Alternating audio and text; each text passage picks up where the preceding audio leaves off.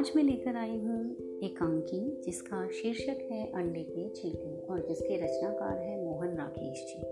मोहन राकेश जी ने इस एकांकी में एक परिवार के सदस्यों की अलग अलग रुचियों को बड़ी बारीकी से उभारा है। सभी सदस्य एक दूसरे से छिप कर अंडे खाते हैं, चंद्रकांता जैसे उपन्यास पढ़ते हैं, लेकिन एक दूसरे की भावनाओं को भी समझते हैं।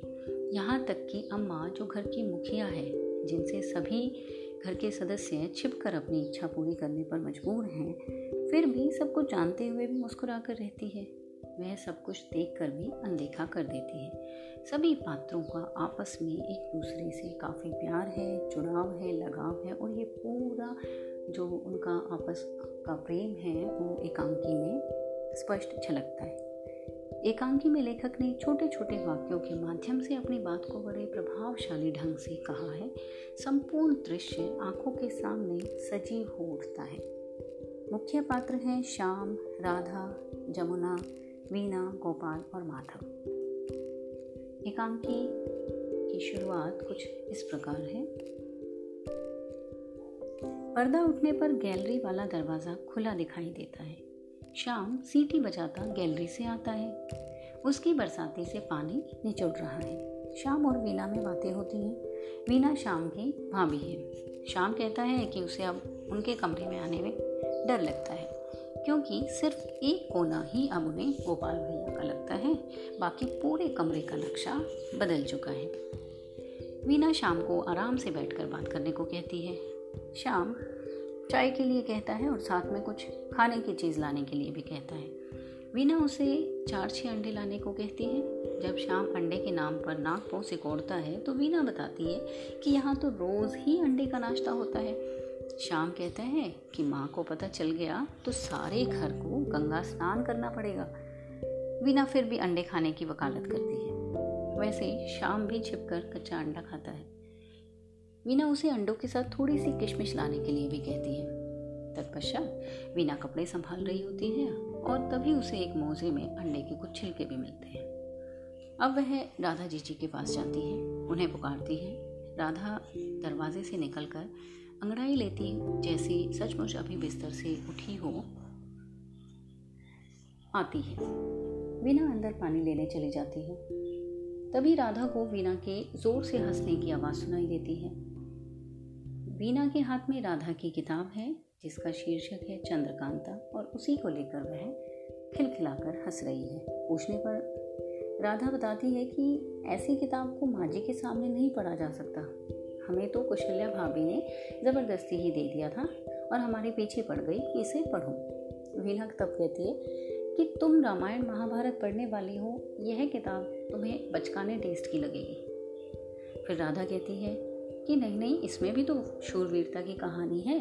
कुंवर वीरेंद्र सिंह चंद्रकांता के लिए घूमता फिरता है, मारा मारा फिरता है। और फिर वह किताब में कहानी का अंत भी पूछती है। फिर बीना कहती है कि अगर अंत ही बता दिया तो आगे पढ़ने का क्या मज़ा आएगा?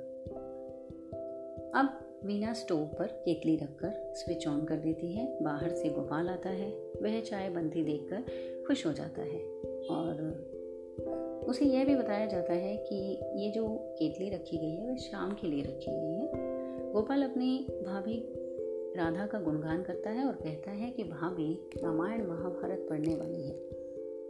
कि तुम, यानी वीना संत एंड लवर्स जैसी किताबें पढ़ती हो गोपाल सिगरेट पीना चाहता है, वह भाभी के सामने सिगरेट पी लेता है। राधा ने इस बात को अपने पति को भी नहीं बताया था कि गोपाल उसके सामने चोरी छिपे सिगरेट पीता है। थोड़ी देर बाद शाम अंडे लेकर लौट आता है।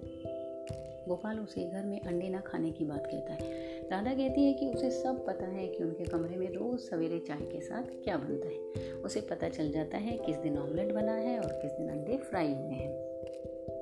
पर वह इन्हें खाती है केतली में पानी खोलता है। बिना अंडे फेंकती है। गोपाल शाम से दरवाज़ा बंद करने के लिए कहता है।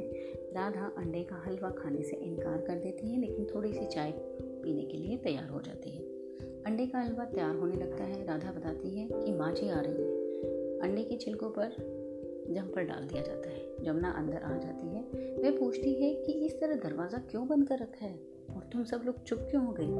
सब सब पका जाते हैं। जमुना अपने कमरे की छत चूने की, यानी पानी टपकने की शिकायत करती है कि कोई भी उस पर ध्यान नहीं दे रहा है।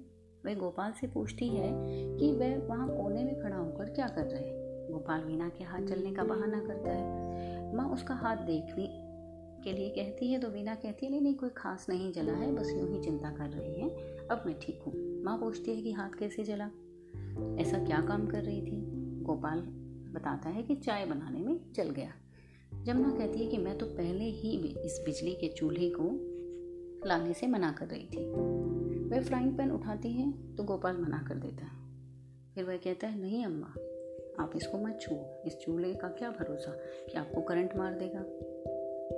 जमुना पूछती है कि, इस पर छोटी बहू तुम्हें क्या बनाकर खिलाती है?